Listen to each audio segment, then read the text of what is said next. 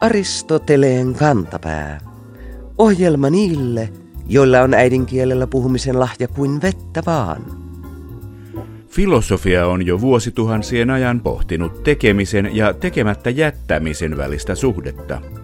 Viime tietojen mukaan jotakuinkin puolet ajattelijoista on tällä hetkellä sitä mieltä, että tekemättä jättäminenkin on teko. Toisen puolen mielestä tekemättä jättäminen on vain tekemättä jättämistä.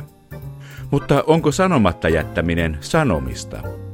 Porissa ollaan tätä mieltä, ainakin jos on luottaminen satakunnan kansan juttuun toukokuulta. Artikkelin otsikko jyrisi näin. Nyt puhuu ML. En sano mitään. Kuulija ilmiantajamme Tiina tuumii saatekirjessään näin.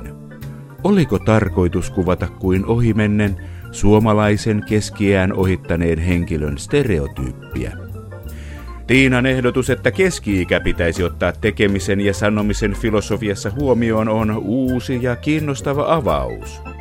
Onko keski-ikäisen sanomatta jättäminen samanlaista sanomista tai ei-sanomista kuin nuoren ja vanhuksen sanomatta jättäminen?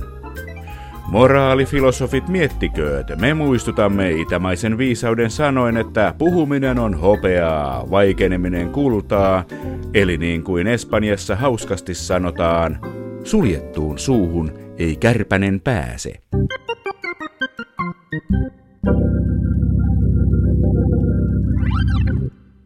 Ollakko vai eikö olla, siinä pulma, kirjoitti William Shakespeare jotakuinkin vuonna 1600 näytelmäänsä Hamlet Yrjö Jylhän suomentamana. Maailman kuuluisin näytelmäsitaatti aloittaa Tanskan prinssin tuskaisan monologin, jossa tämä pohtii kuolemanpelon aiheuttamaa valjua epäröintiään. Pääkalloa Hamlet ei tämän repliikin aikana kuitenkaan pitele. Se kuuluu niin sanottuun hautausmaakohtaukseen, jossa Hamlet muistelee edesmennyttä hovinari Jorikia tämän kallo kourassaan. Shakespearea on juhlittu tänä vuonna, kun tulee kuluneeksi tasan 400 vuotta tämän näytelmäkirjallisuuden suurmiehen kuolemasta. 37 näytelmän lisäksi Shakespearea arvostetaan kielellisten ansioittensa perusteella. Hänen näytelmänsä ovat verbaalisesti virtuottisia teoksia ja verkkosanakirjan mukaan hän loi yli 1500 uutta sanaa englannin kieleen. Shakespearein käyttämät sanojen kirjoitusasut ja kieliopilliset muodot auttoivat myös englannin kieltä vakiintumaan yhtenäisemmäksi. Brittien Shakespearein rinnalla meidän kotoinen näytelmäkirjailija suurmiehemme Alexis Kivi kalpenee ainakin tuotantonsa laajuudella mitattuna. Shakespearein näytelmät myös menestyivät ja toivat kirjoittajalle varallisuutta jo miehen elinaikana, kun taas Kiven velat olivat niin suuret, että ne vaikeuttivat jopa kirjailijan terveydentilaa. Mutta kumpikin klassikko on omassa maassaan tunnettu, rakastettu ja siteerattu. Ehkä heidän näytelmänsä eivät vieläkään pyöri teattereissa niin, että kadunmieskin ne osaisi ulkoa, mutta kummankin tuotantoa on luettu ja luetaan koulussa, joten jotain niistä jää kalloon jokaiselle. Oliko Alexis Kivi lukenut Shakespearensa? Vaikuttiko Shakespeare kiven näytelmiin? Vaikuttiko Shakespeare kiven kriitikoihin? Tampereen yliopiston teatterin ja draaman tutkimuksen dosentti ja suomalaisen kirjallisuuden seuraan Kiven karkurit näytelmästä julkaiseman kriittisen edition päätoimittaja Riitta Pohjola-Skarp kertoo.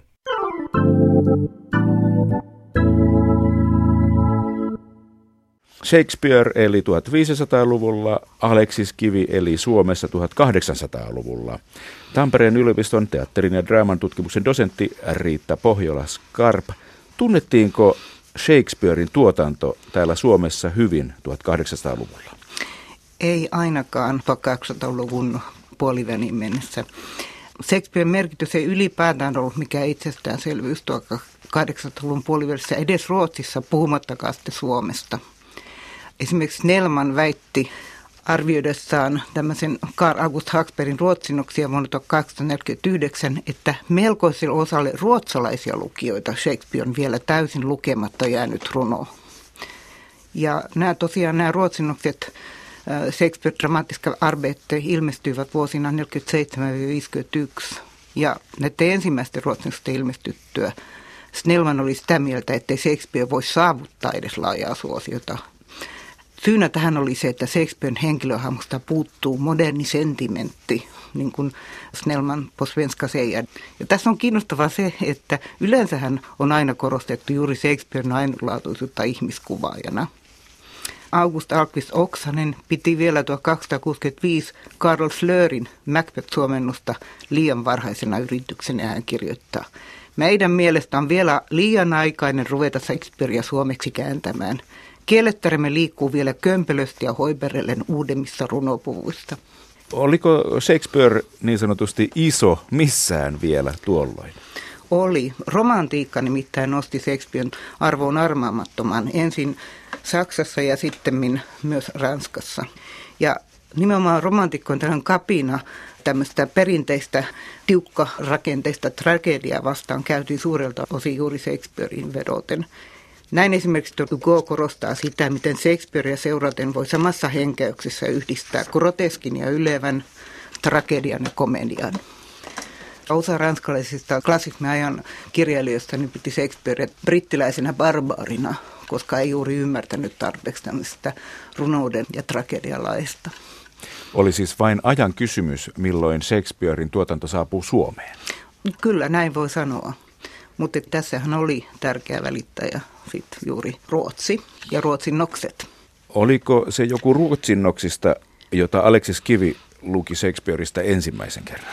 Hän luki juuri näitä juuri mainitun tämän Karl August Hagbergin ruotsinoksia, jotka alkoivat ilmestyä 1947.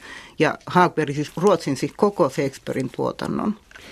Ja Kivi hankki nämä itselleen, ainakin suurimman osan. Esimerkiksi kirjeissään Kivi viittaa Shakespearein näytelmiin, joita hän haluaa itselleen ja joita hän on sitten jo lainannut toisille ja niin poispäin. Että kyllä Kivellä oli ilmeisesti aika täydellinen valikoima Shakespearein näytelmiä. Oletetaan, että Kivi olisi tutustunut Shakespearein jo ennen ylioppilaaksi tuloaan.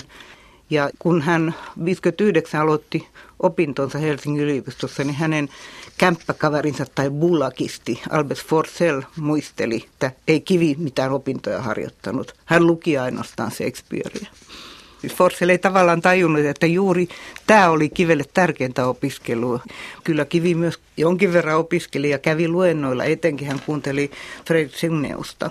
Syngneus halusi nimenomaan vaikuttaa suomalaisen näytelmäkirjallisuuden kehitykseen valitsemalla syksyllä 59 luentojensa aiheeksi draamakirjallisuuden, jossa hän käsitteli erityisesti Shakespearein, Lessingin ja Schillerin dramatiikkaa. Ja näitä luentosarjoja ylioppia Stenval ilmeisesti seurasi. Nämä luennot olivat tavattoman suosittuja, kuten Emil Nervander on muistellut. Hän sanoo, Tiedonhaluiset joukot herroja ja naisia täyttivät filosofisen luentosalin ahdinkoon asti kuunnellen puhujan sanoja, jotka tulivat hänen huuliltaan tyynesti, kauniisti, rohkeasti, henkevästi, jättäen katomattomia vaikutuksia siitä ylhäisestä hengestä, joka tuhlaten jakeli rikkauttaan ja iloisesti toi esiin suurten nerojen syvimpiä ajatuksia. No, miten tämä vaikutus sitten alkoi vaikuttaa Aleksis Kiven kirjalliseen työhön. Näkyykö se kaikissa hänen näytelmissään jollain lailla? Tampereen yliopiston teatterien draaman tutkimuksen dosentti Riitta Pohjola-Skarpa. Niin ensinnäkin voi olettaa, että Kivi tosiaan tunsi lähes kaikki Shakespearen näytelmät ja hän viittaa teoksissaan moniin näytelmiin, mutta niin, että näkee, että Kivi on sisäistänyt nämä näytelmät ja hänen epäsuorat viittauksensa Shakespeareen eivät ole koskaan tämmöisiä ilmiselviä ja harvemmin suoria sitaatteja, vaan hienosti kiven omaan kieleen ja näkemykseen sisällytettyä sanataidetta. Kerrotaan myös, että Kivi osasi ulkoa monia kohtia Shakespearen näytelmistä, kuten Cordelian, Learin tyttären roolin kuningas Learissä. Ja Kivi joutui kuulemma aina haltioihinsa, kun tuttavien kesken tuli puhe Shakespearein näytelmistä. Mutta tässä kannattaa muistaa, että Kivi siis tosiaan luki Shakespearea ruotsiksi. Ja silloin oma merkityksensä siihen, miten Kivi on vastaanottanut Shakespearea. Erityisesti esimerkiksi vulgaariksi tai liian rohkeaksi mielletyt, usein seksuaalisuuteen liittyvät sanaleikit ja sutkautukset on joko laimennettu tai sitten on jätetty kokonaan pois. Se, mikä täytyy kuitenkin sanoa näiden Schlegelin käännösten ja myös Hagbergin ruotsinosten kohdalla, niin ne on tavattoman kaunista kieltä. Että semmoinen Shakespearen kielellinen rikkaus niistä kuitenkin välittyy. Voidaanko sanoa, mitä Kivi ammensi Shakespeareiltä? Perusjuonen, dramaturgiaa, juonenkäänteitä, replikointia tai kielellistä rikkautta? Oikeastaan näitä kaikkia, mutta se mikä minua erityisesti on nimenomaan kiinnostanut Kiven ja Shakespeare suhteessa on nimenomaan miten tämä Shakespearen dramaturgia on vaikuttanut Kiveen, koska mun mielestä nimenomaan voi sanoa, että Shakespeare oli Kiven dramaturginen opettaja. Hyvin monissa hänen teoksissaan näkyy Shakespearen teosten erilainen vaikutus. Myös Kullervossa näkyy Macbethin vaikutus ja Kantsiossa on vaikutteita monistakin näytelmistä, kuten Hamletista, joka vilahtelee vähän siellä sun täällä.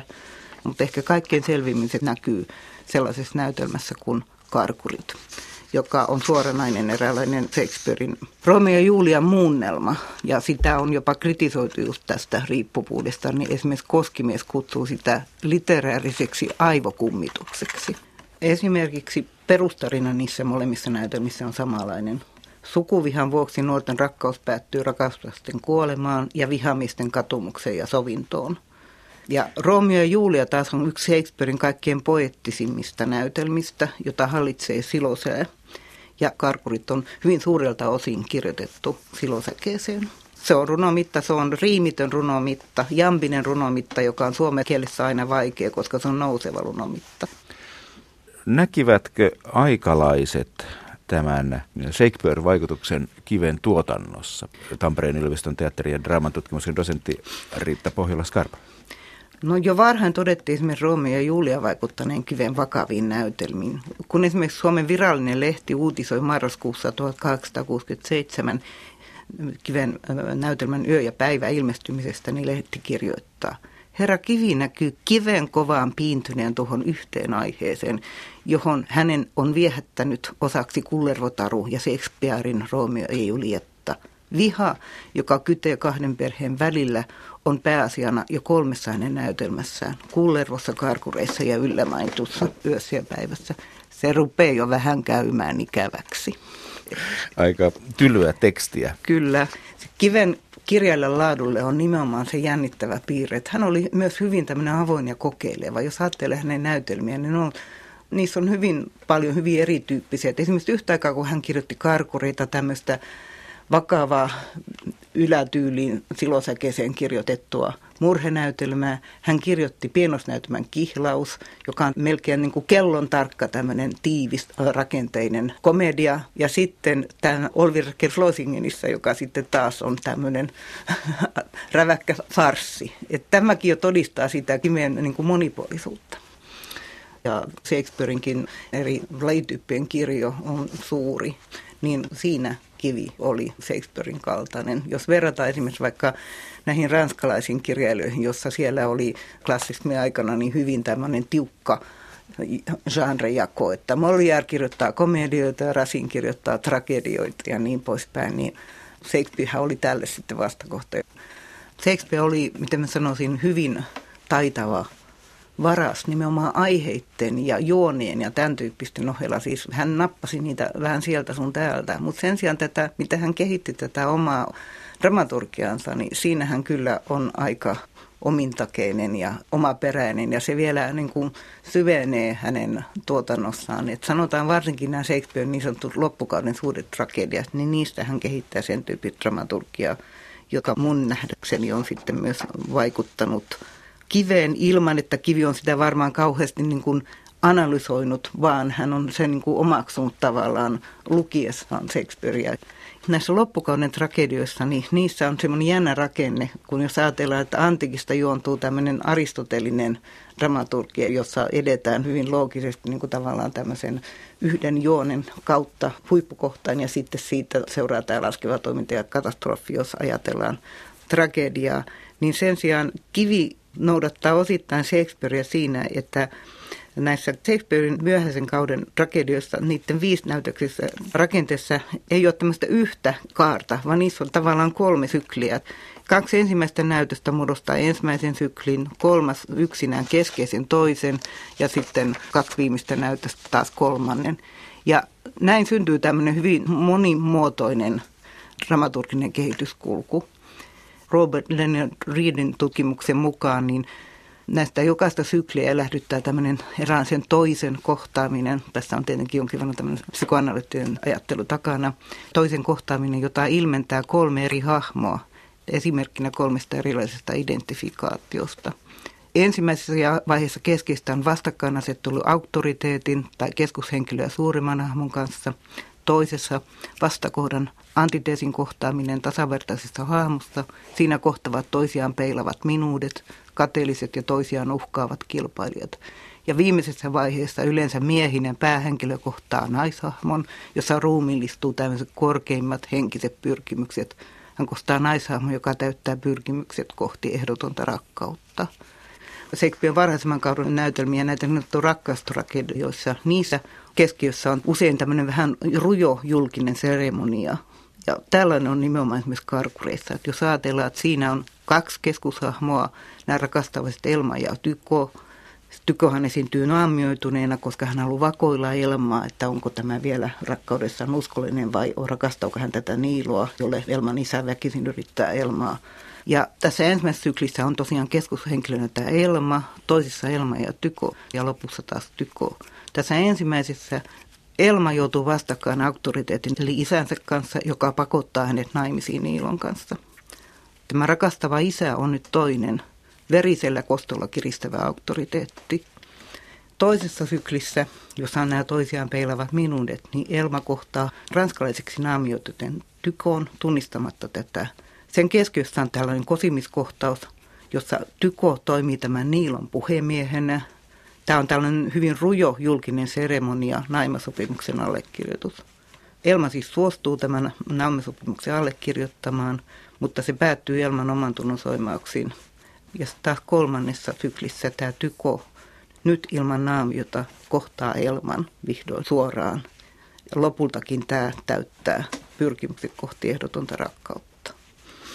Eli tässäkin esimerkiksi just karkureissa pystyy lukemaan tämän Shakespeareläisen syklisen dramaturgisen rakenteen.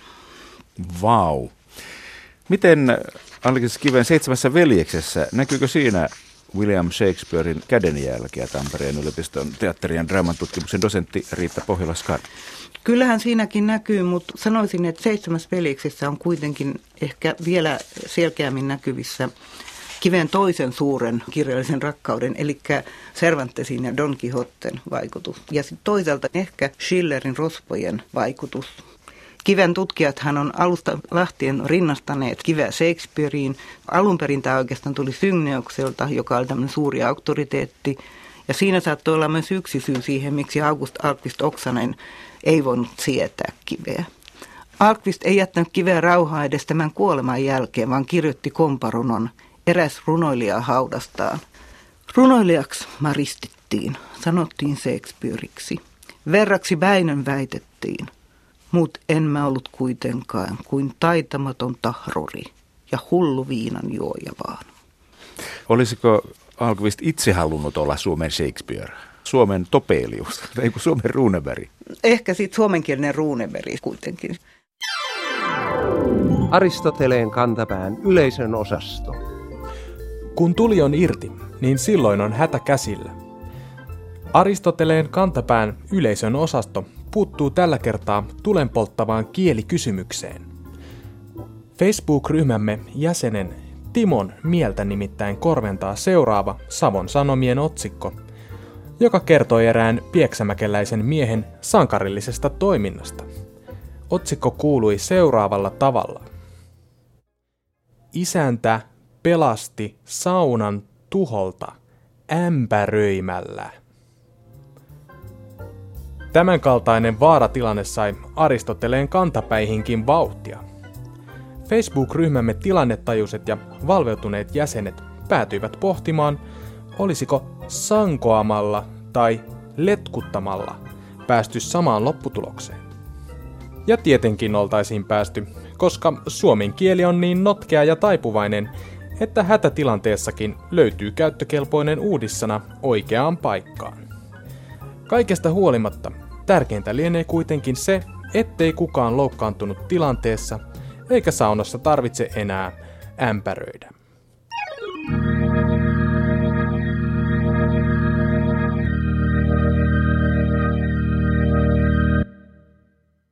Numeroiden käyttäminen tekstin seassa on vaikeaa. Kirjoitti miten tahansa, joku haukkuu. Etenkin jos kirjoittaa numeroita, miten sattuu.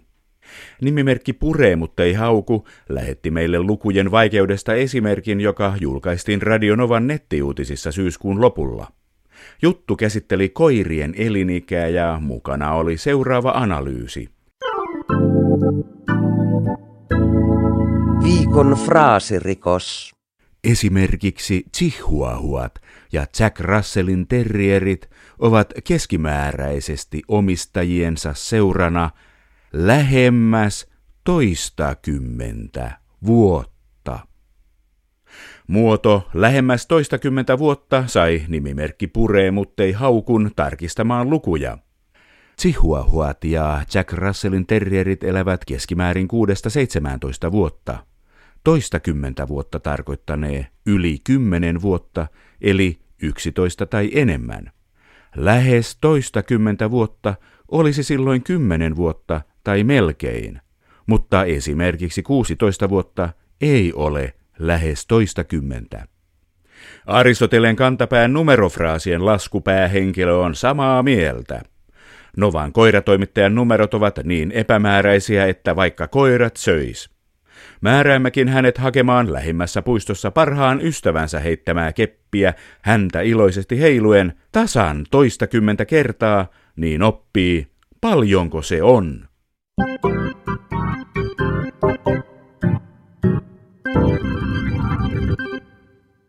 Työttömyys tuntuu olevan länsimaissa pysyvä ongelma.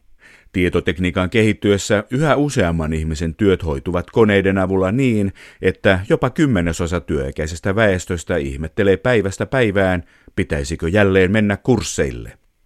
Ongelma saa kokeneetkin toimittajat epäröimään näppäimistönsä kanssa. Niin kuin aamulehdessä syyskuun lopulla Osmo Soininvaaran haastattelussa, jossa toimittaja kirjoitti näin. Viikon sitaattivinkki.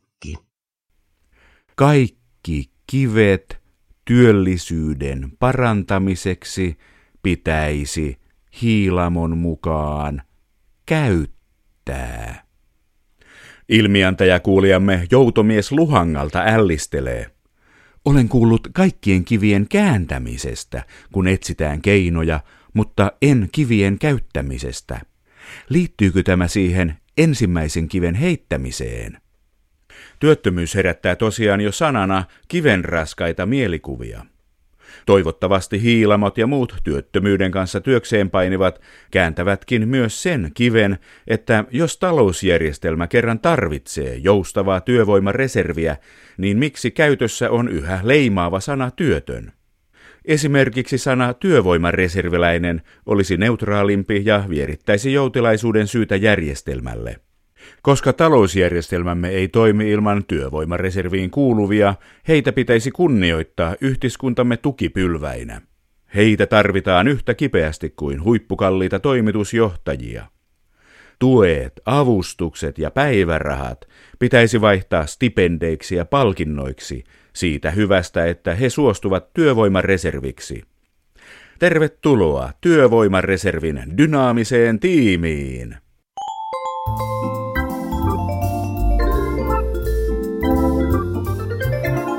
Kerro Aristoteleen kantapäälle, mikä särähtää kielikorvassasi. Tee se internetissä osoitteessa www.yleradio1.fi kautta Aristoteles tai lähetä postikortti PL 58 00024 Yle. Aristoteleen kantapää selvittää, mistä kenkä puristaa.